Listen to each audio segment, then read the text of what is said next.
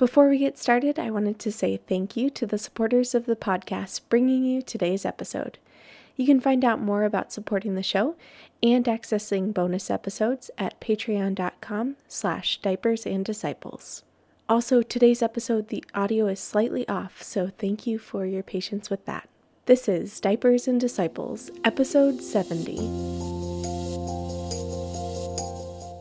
On Diapers and Disciples, we're talking about living out the Great Commission as a mom. I'm Amber O'Hearn, and this is the sixth and final part of our series on nurturing the faith of Catholic kids. Today's chat is with wife and mama Lindsay Dyson. We're talking about how Lindsay brings her four kids under seven to daily Mass, some tips for moms wanting to get into a daily Mass routine, and the fruits she's seen by bringing her kids to morning Mass. Lindsay also shares some of the joys and struggles of motherhood and how she and her husband talk with their kids about miscarriage. I know you're going to love this conversation. Thanks for listening in today. Here's my chat with Lindsay. Hi, Lindsay. Thank you so much for joining me today. Hi, thank you for having me. I'm honored. I'm so excited to chat with you. We've been emailing back and forth for a while now, and I'm so excited to chat in person, specifically about um, bringing kids to daily mass and also just about life as a mom. But um, we've had a lot of questions. I put it out, out on Instagram, you know, do you have questions for about bringing kids to daily mass? And there was a lot of people that had questions. so I'm so glad it's something we're talking about. Um, so before we jump in, um, why don't you just go ahead and tell us a little bit about you and about your family? Okay. I grew up in San Diego, um, and the Lord took me to Franciscan University for college, which was not my plan at all, but worked out really nicely. um, I met my husband there. He was is from um, Idaho. And we got married after college and moved back here. He works for the family business. Um, so we're actually currently living in his hometown, which is really nice, and um, and I love Idaho. So that's been great. We have um, a six-year-old Magdalene a four-year-old Lucy, which you have a four-year-old Lucy. Yeah, that's yeah. so fun. um, and then a two-year-old Colby, and a let's see, five-month-old. His name is Pax Joseph, and so oh, cool. we call him PJ, which oh my goodness. Um, so that always makes me laugh when I hear that on the podcast. Yeah. Oh, that's so sweet. And how old is PJ? Did you say? Uh, five months. Okay. Oh my goodness, that's so that's fun. So great. Yeah. So we have um, four kiddos, and we had two miscarriages. Mm-hmm. Um, so we ask those babies intercession all the time. Beautiful. And my kids are like, um, they're just just as much a part of our family as any of our kids here. It's mm-hmm. it's really uh, it honestly it kind of hurts my heart at times because it's like that you know constant reminder but it's also so i'm so thankful my kids just talk about them like yeah like they're here mm. um, so my husband does um, human resources for his family business or his dad's family business like i said and then i um, get to just stay home with the kids which is a blessing and a sacrifice at times, but also um, I'm often reminded that it's quite a luxury as well. Mm. So I'm really grateful for that. That's awesome. And um, what comes to mind when you think about how you personally live out the Great Commission as a mom? So, something I've been thinking about um, is how the disciples, the apostles, spent so much time with Jesus and how like it wasn't the apostles didn't just like show up for the big parts you know and go home mm-hmm. um and so i've been thinking about that like in raising kids and just in um i don't know living out that great commission you know as a christian as a catholic that um it's so important that it really touches all parts of our lives and that we incorporate it into everything that we do um, and just really creating a Catholic culture mm-hmm. um, as a way to um, draw others to Christ. So, um, part of a Catholic culture, and I guess I'm going to backtrack a little bit. Mm-hmm. Um, I was raised Catholic, uh, but not. I would say the first time that I really experienced Catholic culture was in college at Franciscan, um, hmm. because it is a Catholic school and it's just very, very Catholic. And I imagine you probably had a, a um, big Catholic culture, like with doing net. Right. Um, but so that was just really transformative um, for me and my life and my faith. And so now I feel like being out in the real world um, with my family, I'm just always trying to build that culture as best as I can in my home and just in everything we do, that our faith really touches all aspects of our lives. Mm-hmm. Um, you know, like the disciples who traveled around with Jesus and just did, they eat with him, you know, like they did everything. They just lived life with him. Yeah. So, um, I, that's, I don't know, I think that's a big part of what I think about living yeah. out the Great Commission. I love that so much because I don't often think about that. The, you know, hidden small moments of having a meal with Christ and traveling with Jesus, the you know, the apostles experience. That's really that's really neat to think about that and especially in relation to motherhood in those small moments of making breakfast and driving to the gro- grocery store and things like that. Yeah, just um, being aware of those small moments, being a part of the Great Commission as well. That's really beautiful. Um, I wanted to ask you. So you weren't. You said you weren't planning on going to Franciscan, and it just kind of. Um, how, how, did yeah. that come about?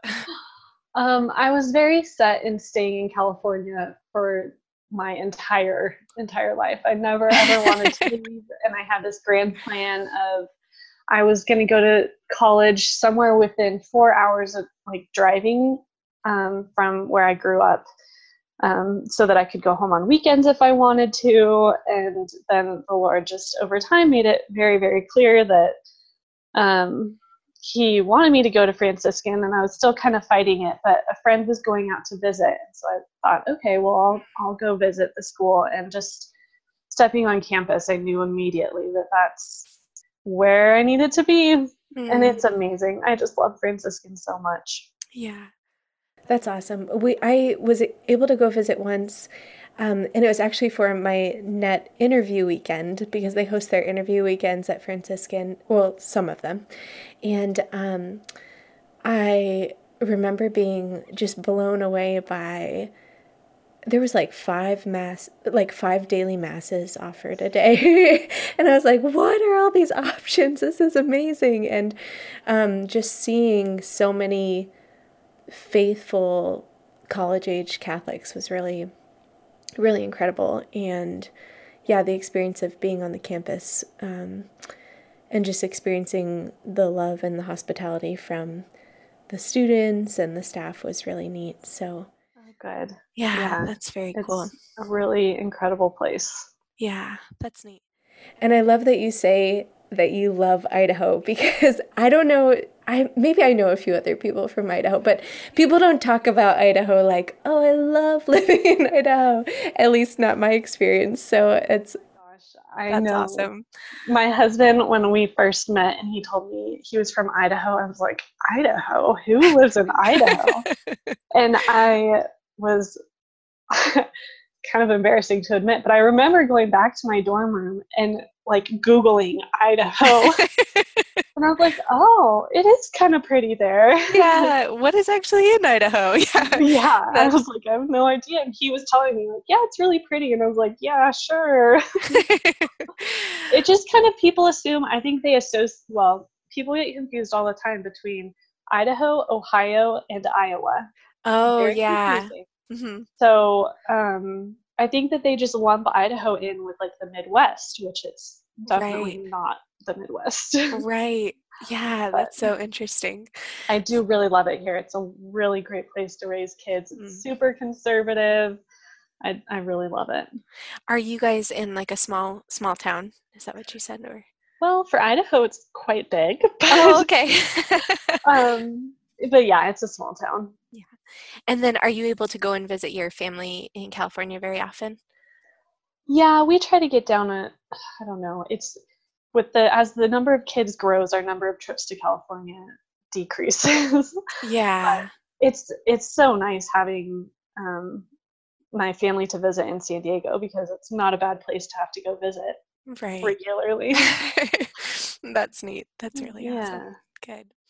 Um, well, Lindsay, I would love to hear maybe just what some of your, just in relation to motherhood, what have been some of your greatest joys and challenges as a Catholic mom? Probably the hardest period of time in my motherhood was when my first was born.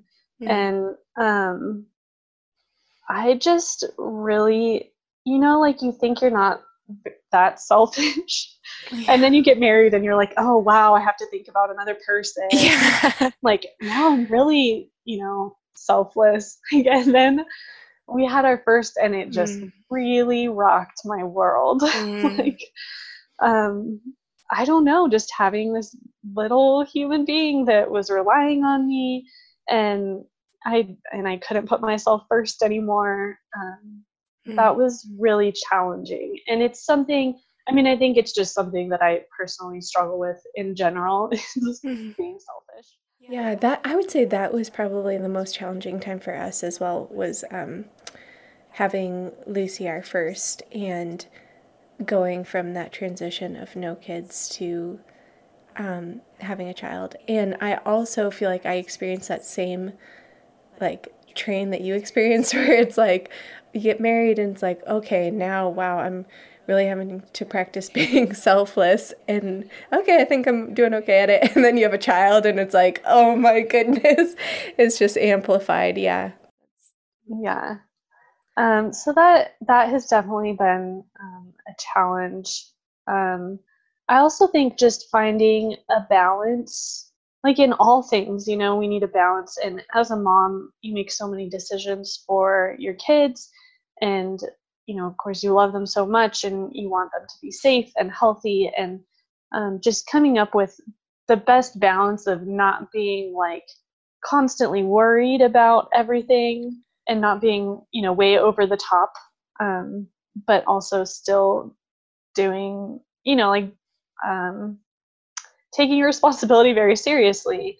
Um, you know, just some of those decisions that you have to make, like, I don't know, whether it be like vaccinations or like car seats mm-hmm. or um, just how much you can protect your kids from the world and you know like all those decisions that you have to make i've i think it's it's challenging to find like the good balance of of really where the Lord is calling you and your family in mm. those things. Yeah. yeah, totally. I can definitely relate to that. And then also the influence of everyone's opinions on on things as well and like trying to figure out what's best for your family and best for your kids and yeah and mm. and like everyone's opinions like your own family's opinions and mm-hmm. in-laws and friends and you know like it it seems very um, seldom that you find another family that is really living the faith and raising their kids like you do because you know we're all different people we're all different right. families. And there's a whole gray area you know yeah. that we have to like somehow land in there somewhere but um, yeah. it can be challenging. Yeah. Um, so as far as joys um, I oh man, I think just watching my kids' faith grow and um I yeah, that's and and the way that they challenge me and my faith, you know, mm-hmm. like whether it be with um the miscarriages and you know, someone will ask me like, "Oh, how many kids do you have?" or you know, a question of that sort and mm-hmm. I answer with my four that are here and my oldest Maggie is like, no, they're six. I'm like, mm. okay, and they're six. You're right. Um, and but just like their faith and like uh, the way they've embraced so many things, um, they so with I feel like maybe the most beautiful part of like having miscarriages has been that um, my kids want like really desire heaven mm. because they you know we believe that um, our two little babies are already in heaven and mm. so um, that has been just a huge joy is hearing my kids talk about heaven like you know like they wish we went yesterday like yeah. um wow so I oh, think, go ahead i was just going to say i think that's so beautiful to um, include your kids so much in that. We've we've had two miscarriages but we and we've um, talked to the kids about it but we don't often bring it up. But i think that's really beautiful that um, it's something that your kids like often recall you know that there's there's two more of us and having that hope for heaven is really beautiful. Um, and it's something that they've really um, i don't know i don't feel like it's something we pushed a ton it's hmm. something that they really just embraced and um, I don't know. My my oldest has a special little heart, so I think that a lot of it is her lead. But yeah, yeah it's been it's really really cool. Yeah, that's beautiful. For moms that may have had a miscarriage recently, or um, or like maybe figuring out how to like share that with their kids, do you have any um, tips or advice, things that you you have done that um, has kind of um, helped with that or been able to like put it in in terms that your kids can understand um let's see i i would definitely recommend naming the babies that um i mean i think that helps just with grief and processing i guess mm-hmm. um and then with the kids that gives them um it, I think it makes it a little more real because you know you tell them about a person and they have a name to put with it. Mm-hmm. Um, and we just told them.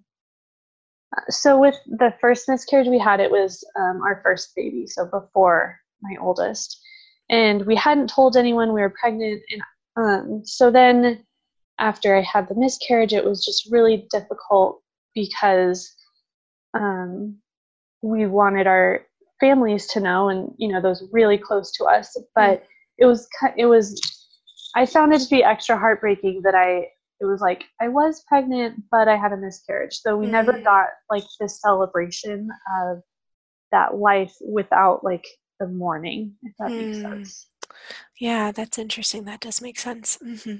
so um, after that we decided that like as soon as we find out we're pregnant it's um, I mean, I don't go like shouting it from the rooftops, but we tell our kids, so I might as well be shouting it from the rooftop. um, so they know about it. And so then when we had the second miscarriage, um, let's see, Maggie would have been like three and a half, mm. I think.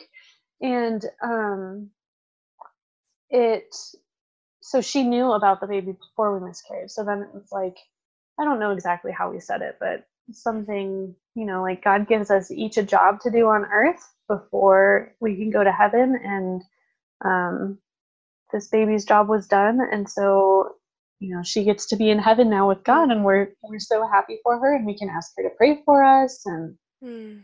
um, and we've since gone through the theology of like, you know, the church doesn't guarantee that babies are in heaven, but you know, we hope in the mercy of God and we can pray for them. And yeah, um, so we've gone back through that with uh, them now. And so now that my six year old's like, you know, well, we think they're in heaven, but we're not sure. So we're just going to pray for them. Oh. um, so I don't know. Yeah, I mean, it's hard to, I think it's hard to understand, but also they're so much simpler that mm. they almost understand it better than we do, you know? Yeah. And I think we kind of complicate things and and it's just it's really simple to them, you know. Mm. There was a baby in mommy's tummy and now the baby went to heaven and mm. that's that's really enough for them. Yeah. That's beautiful. Yeah. That's so great. Thanks for sharing that. I think that's yeah, that's just really helpful. It's helpful to hear another mom's experience and another family's experience. And um, yeah, I love the way that you phrase that about, you know, we have a job here and, you know, that our, baby's job was done and now can go and be with Jesus. I think that's just like truth at their level and um, a beautiful way to to describe that. That's really neat. Yeah, and they really take that and like so they'll say like, well, why can't we go to heaven now? Well, your job's not done yet. Like mm. God still needs you to do work here, and so um, I think that it it kind of helps with them understanding like their purpose too. Yeah, yeah, that's great. I love that. Um, well, Lindsay, I would love to ask you because uh, we were emailing back and forth and we were talking about um, bringing kids to daily mass because it's something I'm kind of just starting to attempt, you know, bringing them maybe a couple days a week. Um, and you shared that you have been bringing your kids um, for a while now. So I would love to hear just a little bit about uh, when you decided to like prioritize bringing them to mass and and why, kind of the when and why. Okay. Um, so I guess it started because daily mass was important to me. Um, and I would trace that back to Franciscan. Like you said, there's like all these daily masses yeah. offered, so it's it's like kind of difficult not to go to daily mass. right. Really, no excuse. Um, so I I went to daily mass very consistently at Franciscan, and then one Lent I felt like the Lord was asking me to um, just give Him the first part of my day. So there was a mass on campus at 6:30 in the morning, hmm. and um, I for Lent that was my sacrifice was I got up and went to the 6:30 mass every day, hmm. and um, you know, of course, like being in college, it's not like I was going to bed very early and and 6.30 in the morning seemed very very early at that time. Right. Um, so i did that for lent and it was just a really beautiful fruitful lent. Like mm. the way that it ordered my day um, by putting mass first um, i really loved that. So um, that i think was a really big step in like my daily mass going um, and then I went when we first got married. I was going to daily mass because I was a youth minister, so I worked for the church. It was really easy to, you know, once again to get to mass. But once my first was born, and like I said, she rocked my world. um, I did not go for several years, and so then after um, my second was born, I just kind of, I think when you have like one or two kids like it's it's kind of easy you just kind of do whatever i didn't mean like it's easy to have one or two kids but it's easy to just like kind of go with the flow whatever you feel like for the day. Right. But once once i had my second and i think she was about six months old i like really needed some routine and structure in my life. Mm-hmm. and so i started getting up before my kids um, for like to work out and to have some prayer time. And i really loved that. And then it was like well i'm up anyways and my kids are up anyways. So like maybe we should try going to daily mass I'm like yeah it like really for me because i missed it and i wanted to go hmm. um so that's when i started when my oldest maggie would have been like two i guess two and a half hmm. and then lucy was like six months old. Um, and I'm kind of an all or nothing person. So we just jumped right in and started going every day. That's awesome. Um, and I I don't know, I really love it. And hmm. it's I, we've gone pretty consistently since then. Um, with you know, with exceptions of like after a baby's born, like we definitely don't make it all the time. And this past fall, my uh, then five year old Maggie broke her leg when I had a one when Pax was one month old. so oh my goodness, crazy. Was, yeah, bit of a challenging time in our lives, and yeah. we definitely that was probably the longest streak that we like hadn't gone to mass, and I missed it hmm. so much. Yeah, I I really just love it. Hmm. That's awesome. I I love hearing this, and um, when I had like put it out there on Instagram. I got some questions back. So many questions were about like the baby toddler phase. So so I love that like that's kind of when you started like bringing your kids and you know have gone um, you know kept kept going with it so I'd, I'd love to hear a little bit about like maybe what that was like when you first started with bringing like babies toddlers and now what it's like with bringing all your kids um it's a challenge. Yeah. Um, it's definitely challenging. I mean i'm def i'm not by any means saying that it's that it's easy or that you know it goes really well or mm-hmm. um yeah any of that. Um i remember when we first started like you know the first couple months of going with my two year old she'd be she was always trying to sneak out of the pew to genuflect in the aisle and i'm like just stay in and it was really sweet she was genuflecting out right there. i've got a baby in my arms and like can you just stay in the pew please yeah um, and then she would after communion she would she just every time she would just shout, Mass ended, Father. not quite, Maggie, not quite. Quiet. Um, so I, yeah, it's definitely a challenge with with a toddler and a baby, and then they get a little older and it starts to get a little better, and then you have another baby, and so you're back in that toddler and baby phase. But yeah. um, I went for and I like at least for us at Daily Mass, I am the only I think that I personally am about 20 years younger than anyone else there.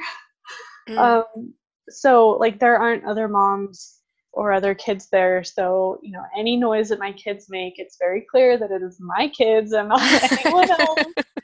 Um, yeah. But yeah, I don't know. I, I feel like I've gotten a little off track from your question.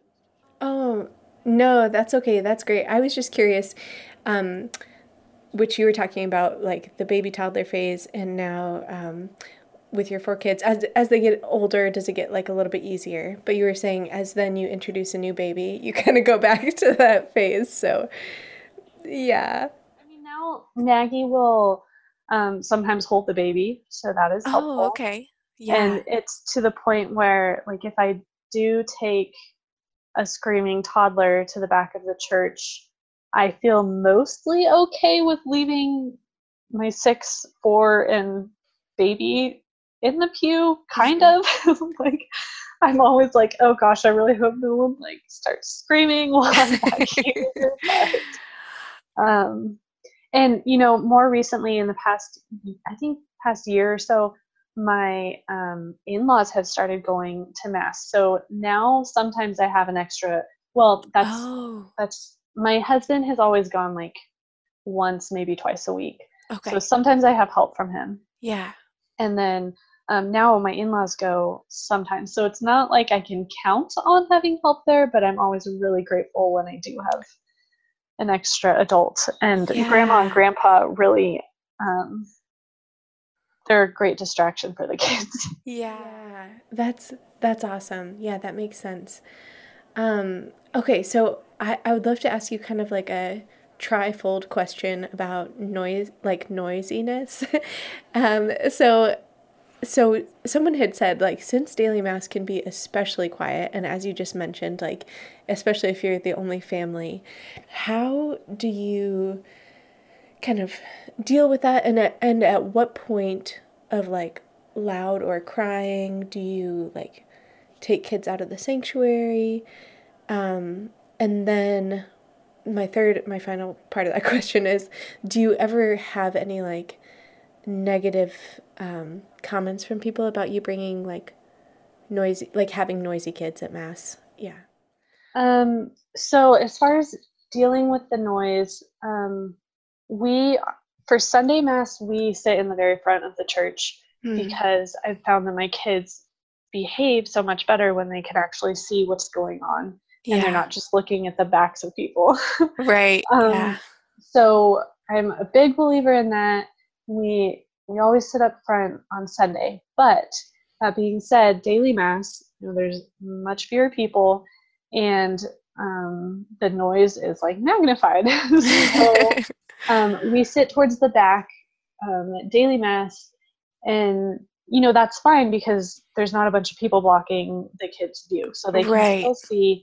And I have a quicker escape with any child who's being noisy.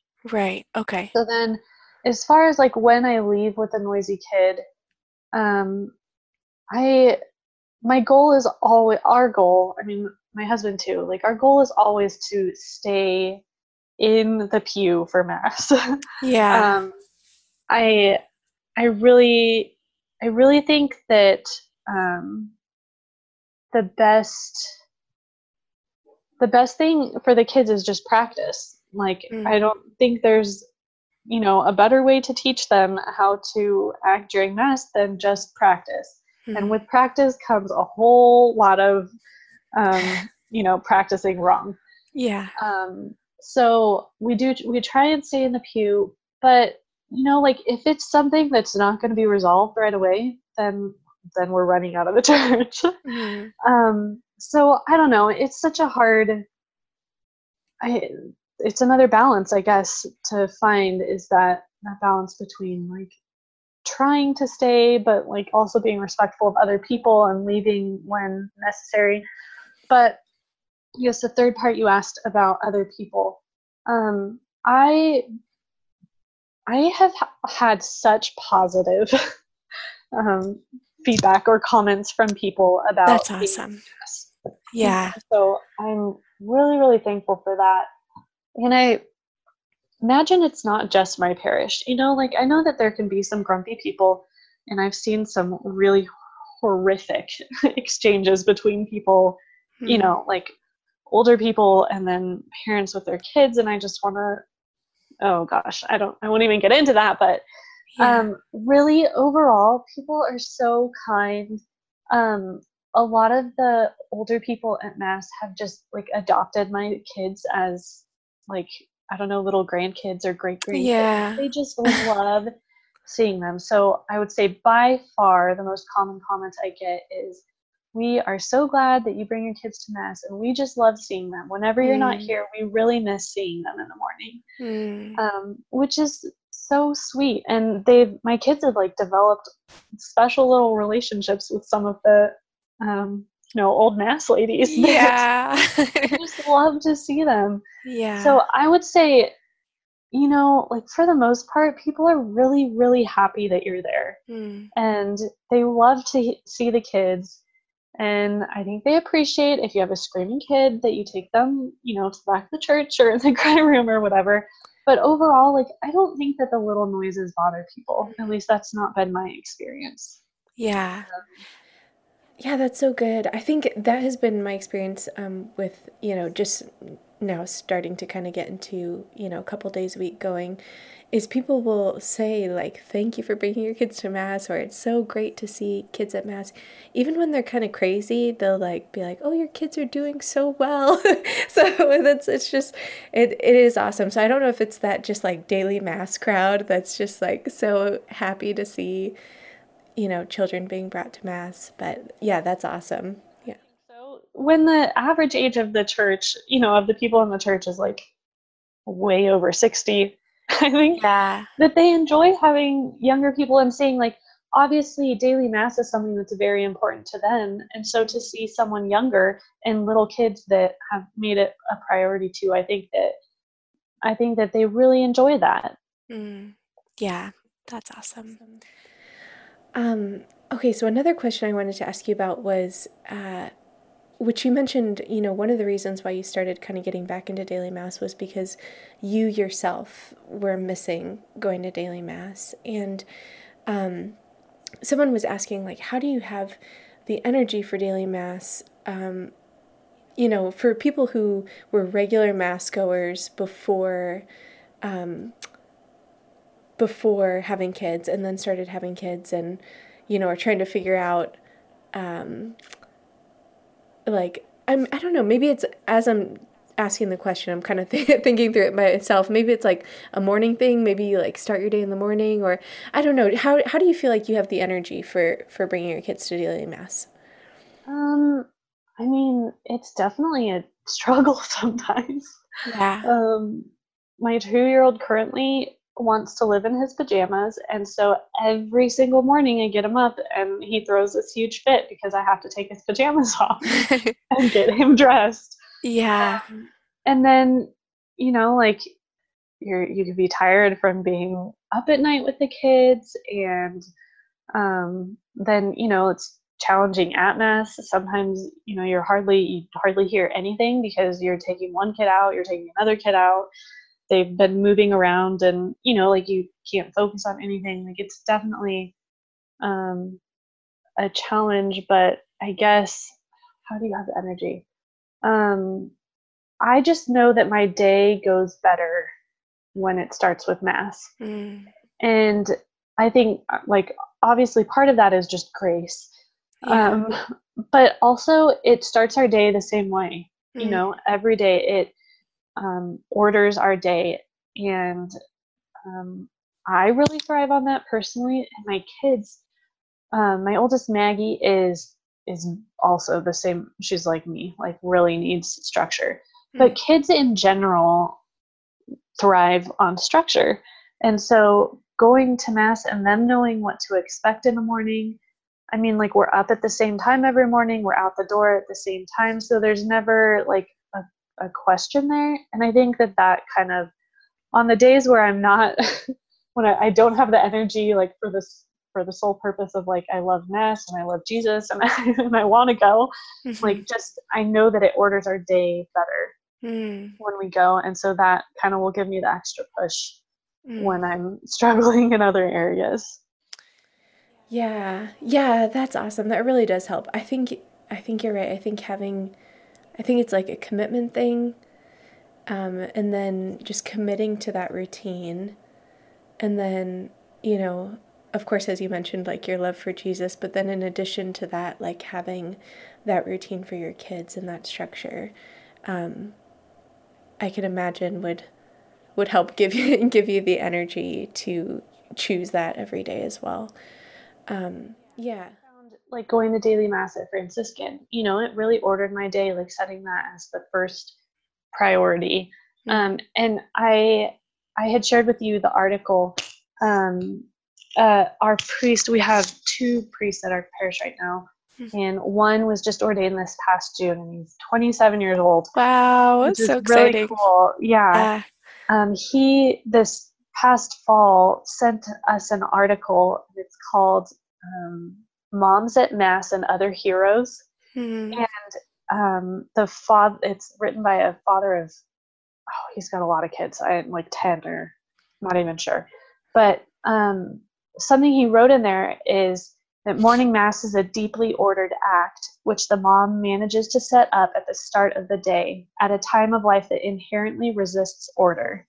Mm. And I think that that, like, as far as the order, ordering your day goes, like it is so hard with kids to have a structured morning you know like they yeah. wake up at a different time someone's really cranky or you know if not that kid then the other kid's really cranky like so it's just i i really um i i think the order is really important hmm. that's a really big driving factor for me and god it create god creation is ordered you know like we're hmm. made for order yeah. And so to be able to order our day in such a way that we've placed mass and like the sacrifice of the mass at the very beginning and like allowing that to kind of set the tone or even order the rest of our day i think is a really mm.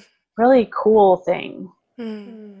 yeah that's awesome yeah i'll link to that article in the show notes as well for people um, that want to check it out i I thought it was great and and yeah, just going off of what you're saying like even if like the only ordered part of our day is like bringing our kids to Jesus in the morning. I mean, that's like the best thing that we could possibly do. Um, so I just, yeah, I love that you have made this a priority and it's just like a part of your family life. And it's, it's awesome to to see that, especially with young kids. Um, do you feel like there was a certain age when you like transitioned from um, or maybe your kids are all still um, you know in this place you know because i none of your kids are at the age of reason yet but um, to transition from like the playing or like reading or coloring or whatever at mass to like having them pay attention or like helping them to to pay attention to different parts of the mass. Did you feel like there was like an age where you kind of transitioned or are you still kind of in that first phase? Um, I think there's there's definitely been transitions. Um, and I think that it definitely depends on the kid. Like obviously with all things with kids, you can give an age, but that's going to vary based on the personality of the the particular child. Right. Um, yeah. So I would say for my older two girls, both um, by the time they were four, they um, we expect them to at least be um, doing the same postures as as everybody else. So mm, okay. if we're standing, they need to be standing. If we're sitting, they're sitting. If we're kneeling, they're kneeling. Um, and so I would say that is a transition where like the two year old, I if he's relatively quiet and not like moving around too much, you know, like then I'm happy. Yeah. Um, but then uh, Maggie is actually preparing for her first communion this year, and so oh, okay. I feel like that is a good. That's a big transition point where like right now she really like I don't think it is appropriate for her to be playing or, you know, she really needs to be much more attentive um, at that point.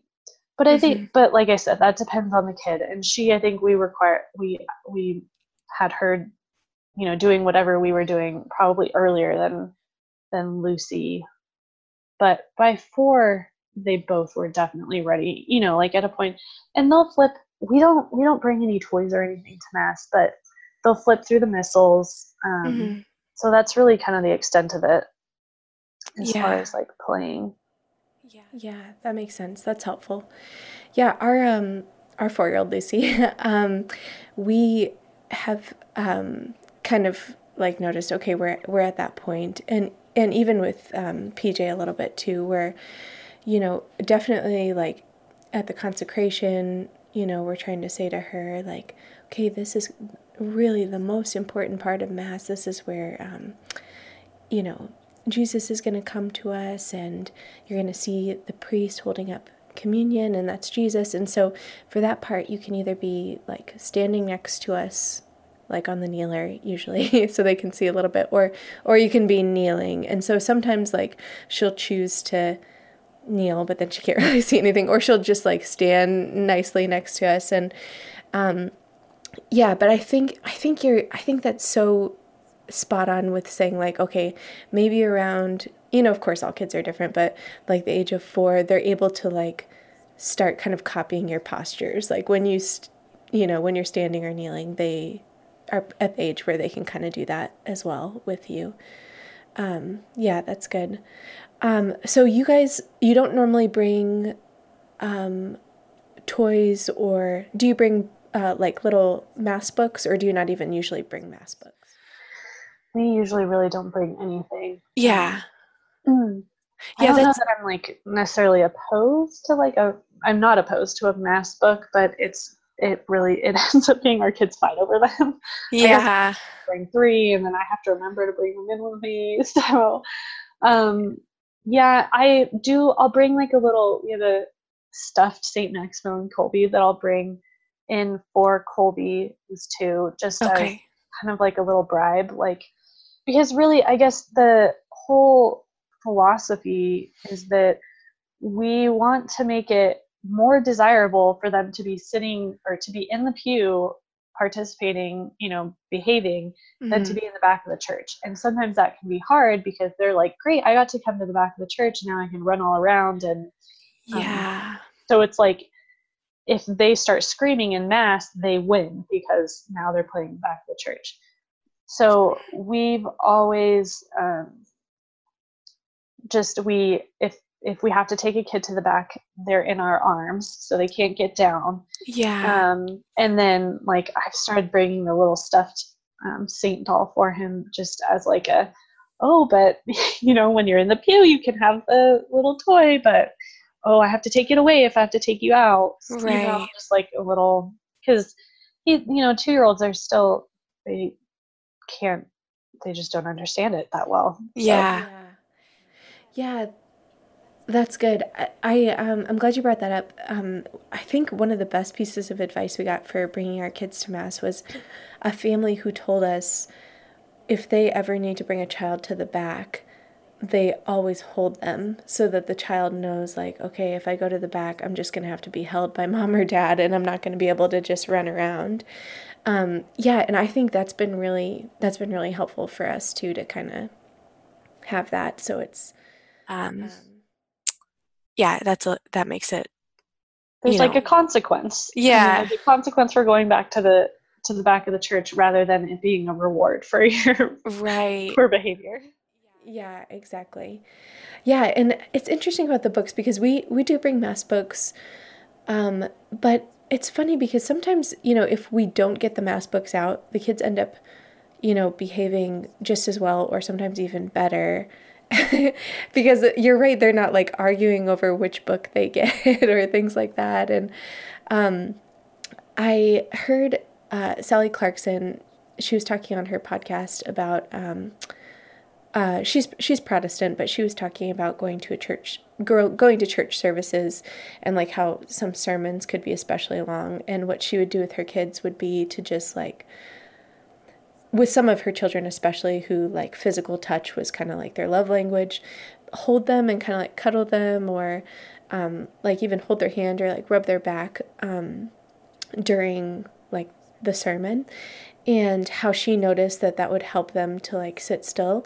And so I started doing that a little bit with our kids and I have noticed I think that does help um, definitely with my with my son um, and even with with Lucy too to I think because it's like I don't have a lot of time usually in the day to even if I am like reading a book and kind of cuddling with them, it's not usually an hour of sit down time like on mom's lap. And so to have that at mass is kind of like a special thing as well. So um yeah, anyways, I just I've done that a couple times and I've noticed it was it was helpful. So I just thought I'd mention it for people that want to want to try that method as well. Yeah, that's great.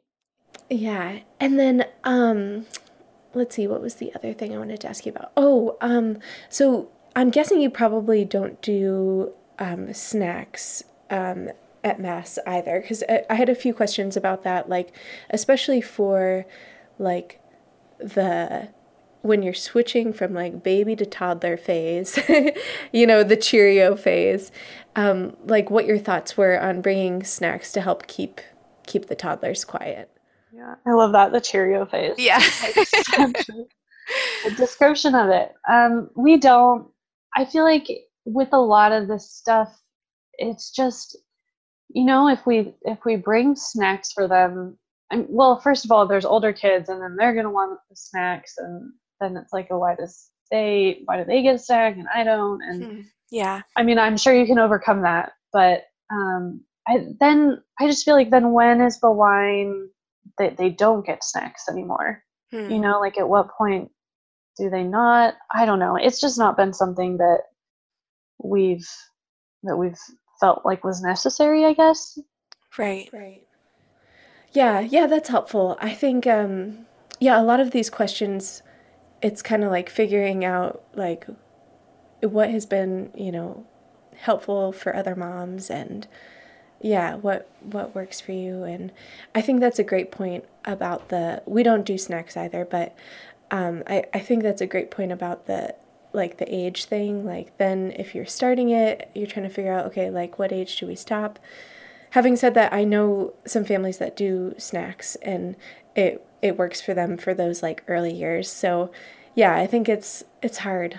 I heard um, Dr. Ray. He's like a big Catholic radio or TV guy.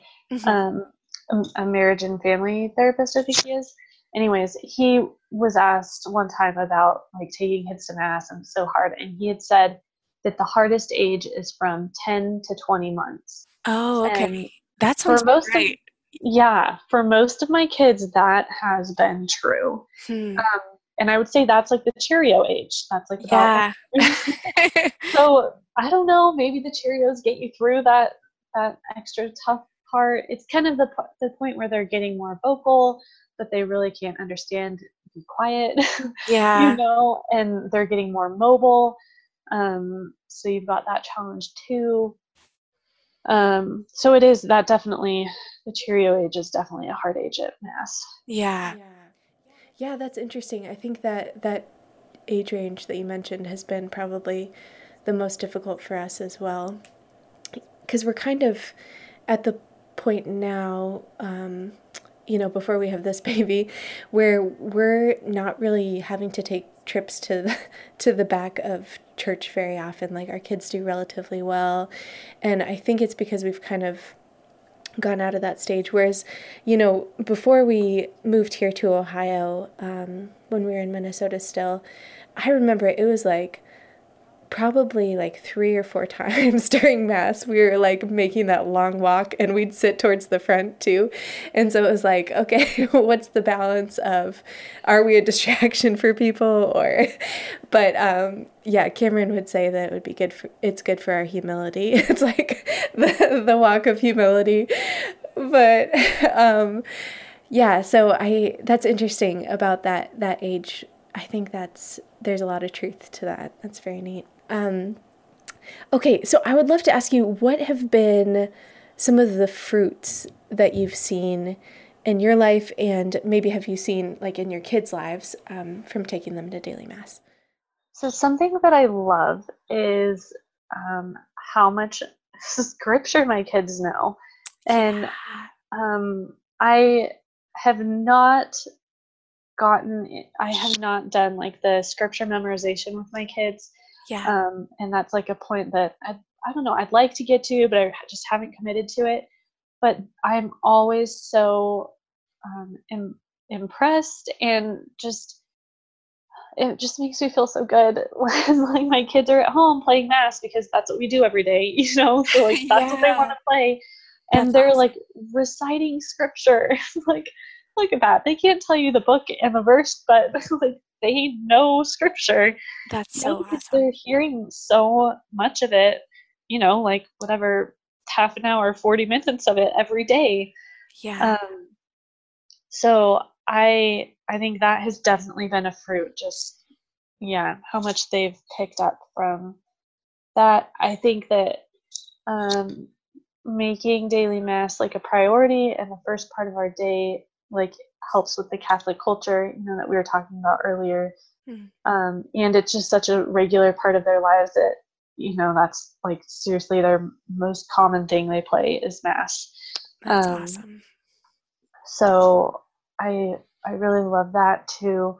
Um, I also it's helped us to.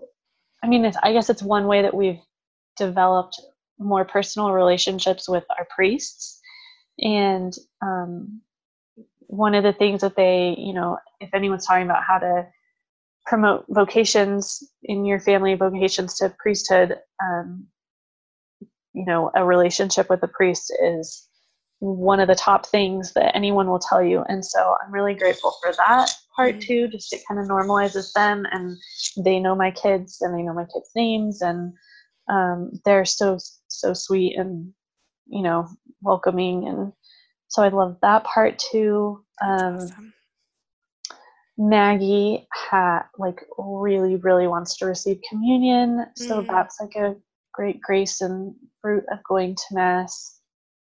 Um, I guess order, like I said earlier, and then ultimately just like the grace that we receive, we will never know. But Mhm.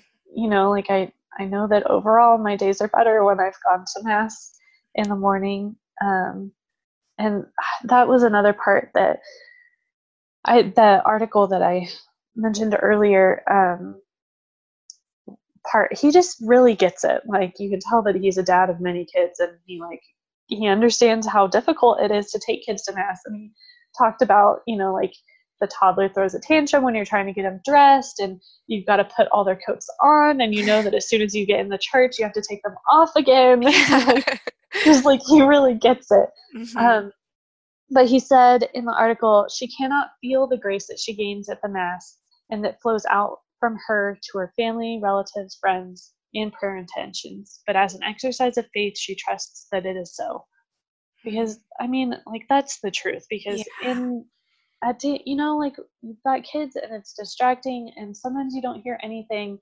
but despite all of that there is still grace Mm. you know to be received and to be had and so i don't know on those days where i sit in the pews i'm like why do i do this why did we come um like that's really what what gets me through like we'll never know how much grace that was you know but but i know that it's there Mm, I love that you said that. That's just, that's so true. It's really beautiful. I love that. Um, so, kind of along those lines, for moms who are hearing this and now know, like, okay, I can try this, and it's probably going to be a little crazy, but there are moms out there that do it. like, there's a mom out there that takes her kids to mass. Um, do you have like any tips or advice just for for getting started for making it a, a priority with with their kids? Um, I mean, I really think that it's just a matter of practice. You know, I always always say people will compliment our kids' behavior, and like you said, it's like usually after they've thrown a huge fit. I'm like, did did you actually see our kids during this? Because Yeah.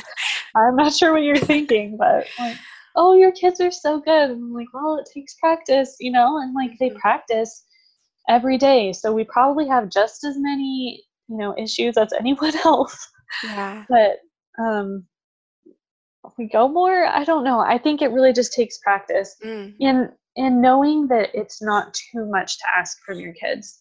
I think there's this mentality in our culture that um you can't expect kids to sit quietly for any amount of time. Mhm. um but it's really not too much to ask of kids.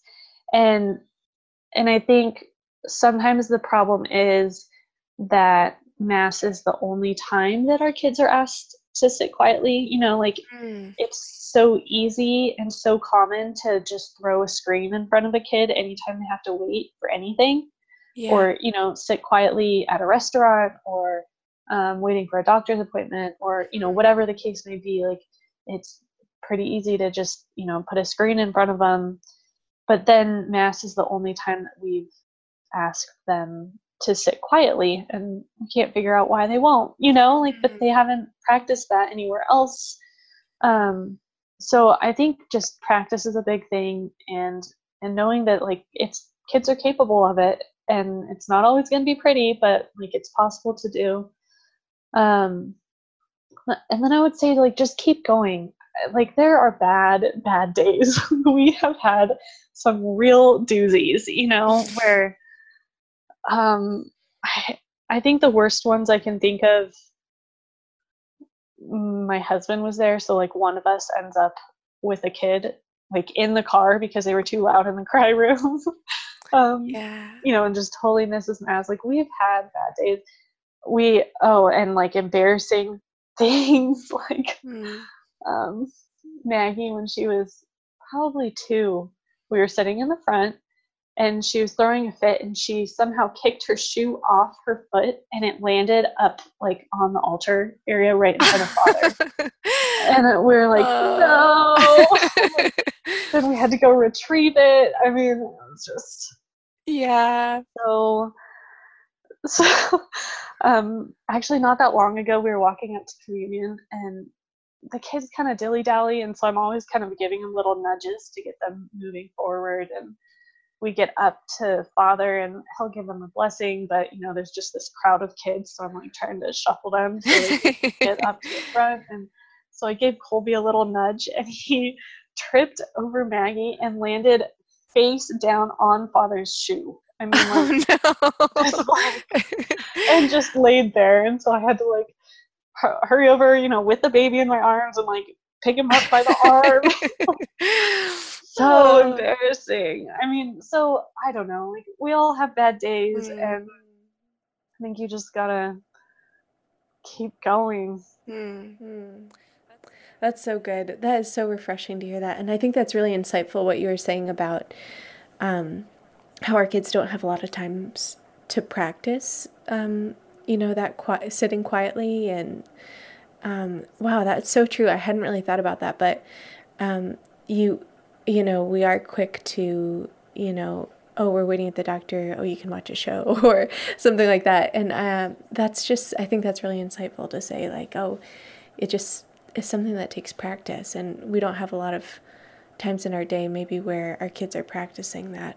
Um, I think that's great. And then also, uh, the communion line is always something that's kind of funny for us too, because I feel like, you know, kids just don't have like personal space like understanding. So they're like always like bumping into the person in front of them. Like i try and like corral them in front of me but then it ends up being like we repeatedly bump into the person in front of us because it's like they don't get the you know you have to stop and wait a little bit. And uh, that's so funny. And i appreciate you sharing those stories because i think it just like it makes it real. Like you know other moms are doing this you're doing this and it's something that you know that we can try and do and i, I love that um, so lindsay how have you seen the lord at work in your life the last year Oh man. Um I so many ways. um so this year I felt the I felt like called to dedicate this year, like this calendar year. To Our Lady. Um so I you know, was like, okay, well, you know, here you go, Mary, it's yours.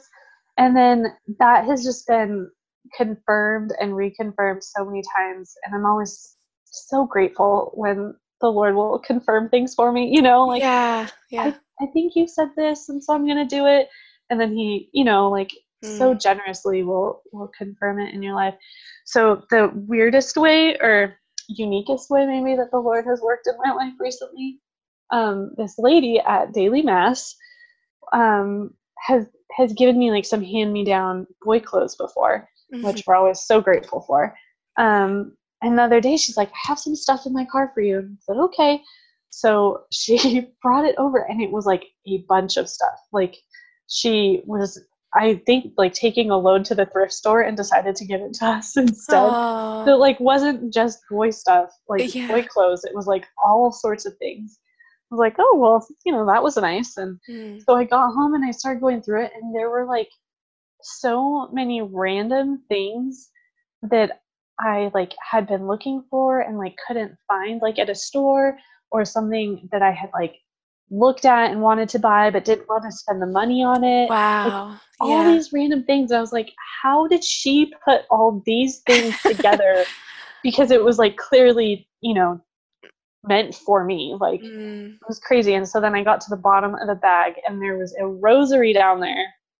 Wow. And I was like, there we go. It was Mary. It was yeah. Like this random year of Our Lady gift for me, I guess. That's So, beautiful. That gives me goosebumps. Wow. Yeah. It was so cool. It- That's yeah. awesome. I love that. That's really great. Um, so, have you done other things? So, with offering this year to Our Lady, are there particular like devotions you're trying to do more, or something you're reading? Um, I it's kind of just been. I started saying I'm trying to say a rosary every day, Mhm. so that would be like the big, big thing that I have done. But kind of just I don't know, letting our Lord and Our Lady have it and see where it takes us. But it's been really interesting Mhm. um, the way that it has come up. Like I went to a, they had like a little half day retreat at our parish, and first one of the year was like the theme was Mary. So Awesome. Yeah. My husband Wow. went to this yearly men's conference that he goes to, and the theme for that this year was Mary. Like, Wow. so he came home like super on fire about it, and like, I don't know, it's been. So yeah, I don't know if there's anything. Nothing else comes to mind that I'm like, you know, set on doing this year, but Mhm. um, we'll see. Yeah, that's neat. I love that. Um, and what is your favorite part of your home and why? Hmm. So I just read um, Homebody by Joanna Gaines. Oh, and great. so I've um, been using it as a verb. I've been saying I've been homebodying my home. Um, and just it's kind of driving my husband a little bit crazy because I keep moving things and he's like can't find anything. um, but it's so great because it's making our house better. Um, so something that she actually like her book was the inspiration for me to do is we moved into this house um, four and a half years ago, and we've been saying since we moved in that we were going to make this big chapel area and Hmm. um, like in our guest room, and we've never done it. And so I like her book just kind of gave me the push I needed. And so I hung up this crucifix that I bought for the chapel that we've never actually hung up. And I hung it up in our room, which is not where it was planned, but it's been so nice that, you know, like I Mhm. finally just did it. And I really love having that little area where we can say our family prayers. And um, so, yeah, right now I'm really happy with my little home altar that, you know, four and a half years into it, we finally, Mm, finally did. that's awesome. So, so you have it in your room now, or is it in the guest room? The, It is in our room. Yeah. Okay. That's so And that's neat. just where we had room and it worked. And it was like, no, no time like the present. yeah. I just need to make it somewhere. And um, it wasn't going to happen in the guest room anytime soon. Mhm. So, That's so great. I love that. It is nice having a specific spot for like family prayer, like family prayer or personal prayer, or whatever it might be. We um, have been uh, trying to do our family rosary a little bit more consistently, and we usually do it in the living room. And we do kind of have a little bit of like a little um, home prayer space kind of in the corner of the living room. And so for the last decade, not for the whole whole rosary, but for the last decade, we try and have the kids like um, either sit nicely or or or they can kneel, and we try and do like the beads for the last decade with them, just so they can you know get used to it and understand how how the rosary works. And um, I think a huge difference was like doing it actually in like a family prayer space because it feels like oh this is like a special place that's kind of like set apart. Um yeah so that's that's neat. I think it's cool to have that that space a candle? Because I feel like that's another thing that like hits are. we don't but we should do that actually yeah we have a couple other things like for lent we just added a um like i don't know if you've heard of like the bean jar where you do like a, where the kids if they um do an act of charity or service can then put like a bean into the jar and then on easter the the beans they're just like dried beans then you can replace them with like jelly beans. And so yeah so we we put that up kind of by our like prayer space as well with like some purple cloth. So it feels like um yeah just like a little bit different too with the the change of seasons but we should do a candle there. That would that would be perfect actually. So yeah i think i think you're right. Lighting a candle is special for kids too. So Any excuse to be able to blow out a candle, I think. Yeah. yeah. That's right. I love it. Um, and then my last question for you is: Do you have any mom hacks to share, or something that's making your life a little easier? Um, I would say I'm gonna go with um, teaching kids to read a digital clock.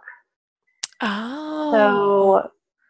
So, um, we I think maybe I think we probably tried when Maggie was like two. Mhm. Um, to teach her to read the clock so that she wouldn't get up in the morning until seven. So that's like our little trick. Like you're like they can be awake in their room and playing playing in their bed quietly. Right. Um, but like we don't get up until seven, and that also helps to order our day. Mm, you know, because they're not like my kids. I don't know about your kids, but my kids will be up so early. Like if I just let them come out, they would probably be, you know, out at 3 a.m. these days. I don't, it's yeah. just crazy. So like you've got to draw the line somewhere. So, um, yeah, we we've just taught them to read a digital clock, which I went and bought one from the thrift store for like a dollar. Yeah. We didn't have one, and then I covered up the two minute um, digits so that all they could see was the hour for a while. Okay. So like when that says seven, then you can, you know, then you can get up. And Oh. um, we've since like uncovered the other two digits because then they'll just come out and be like, "How long till seven? How long?" So, but they're very capable of learning to read it Mm, quite early. So I would say that is one of my favorite mom hacks. Um, That's and that my mom my mom told me to do that. She's like, I did that with you guys when you were little because you would be up so early. and that's Yeah. true for me too. That's awesome. That's awesome. I really love that. I think we might have to try that. Um, yeah, something I've been doing now. I'm kind of like embarrassed to say this, but um, so I'm in the third trimester of pregnancy, of course, and I'm feeling like so tired. And even when the kids get up in the morning, and like they do great, they usually play in their room for a while in the morning. I'm still just like exhausted and it's hard for me to get out of bed. So we have like a, a smart home uh, Alexa. Hopefully, I don't set everyone else's little echo machines off by saying that. But, um, and uh, so when they come into my room, I say, can you go set a timer for 10 minutes? And then when, when it goes off then then I'll then I'll come out and and we'll start breakfast. And so this has been like my little thing that I've been doing in the morning since being in third trimester is then they'll go out and they'll like have our little smart uh, echo speaker set an alarm and then it'll go off in 10 minutes and then they'll come get me and they'll say mom it's been 10 minutes.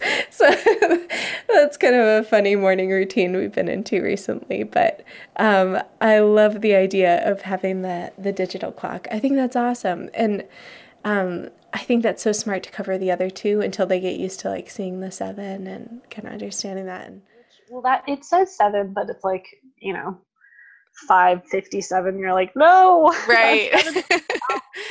um, Yeah. And the digital clock works for nap time too. So we have oh, that's awesome. quiet time.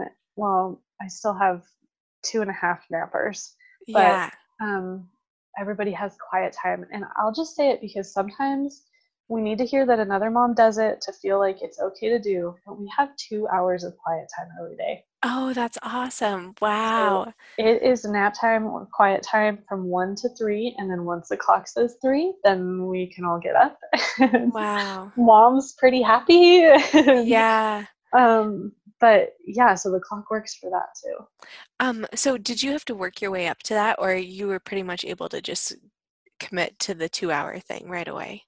Um, I think we kind of worked up to it. I Yeah. mean, like when they're young, they sleep that long. you Right. know, Yeah, that's true. hmm but um i don't know yeah i guess we've kind of and it's varied a little but i don't know i always feel like that you know like sometimes as a mom you're like that would be cruel to make my kids have two hours of quiet time and then you hear that someone else does it and you're like oh well okay so Yeah. just saying it so that maybe someone else can feel okay with having That's awesome. Yeah, I, I think it's totally doable. And I see uh, now, especially at my kids' ages, them like enjoying like playing It's- together or playing by themselves. So, yeah, that's neat.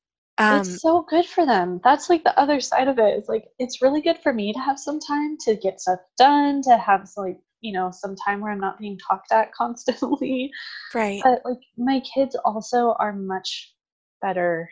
They're they you can tell that they feel better when they've had some time to themselves. Mm, So like we all benefit from the, the time. Yeah, that's awesome. That's so great. Um, well, Lindsay, thank you so much for uh, chatting with me and um, just sharing like your experience in your motherhood. And I just so appreciate it. And I know it's going to be beneficial for for women listening. So thank you so much for for being here and chatting with me. Thank you for having me, Amber. Yeah, let me go ahead and close this in a prayer.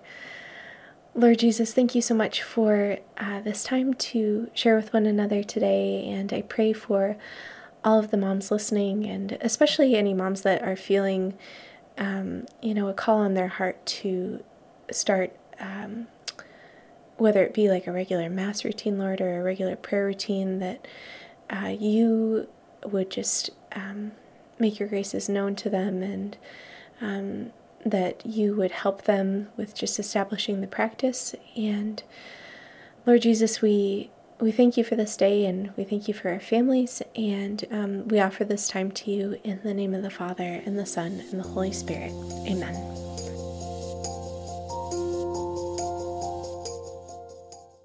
Hi, friends. I felt so encouraged after this chat with Lindsay to start developing a little more order to my day with the kids, especially with attempting to bring them to daily Mass more often. I also loved Lindsay's thoughts on talking with our kids about miscarriage and found what she shared so helpful for approaching a difficult topic with such grace and care. Our next series for the podcast is going to be several episodes I have recorded with women sharing thoughts and experiences from their lives as moms. I think we'll just call it Reflections on Motherhood. I'm excited to share those with you. Thanks for listening in today. Until next time, you all are in my prayers. God bless.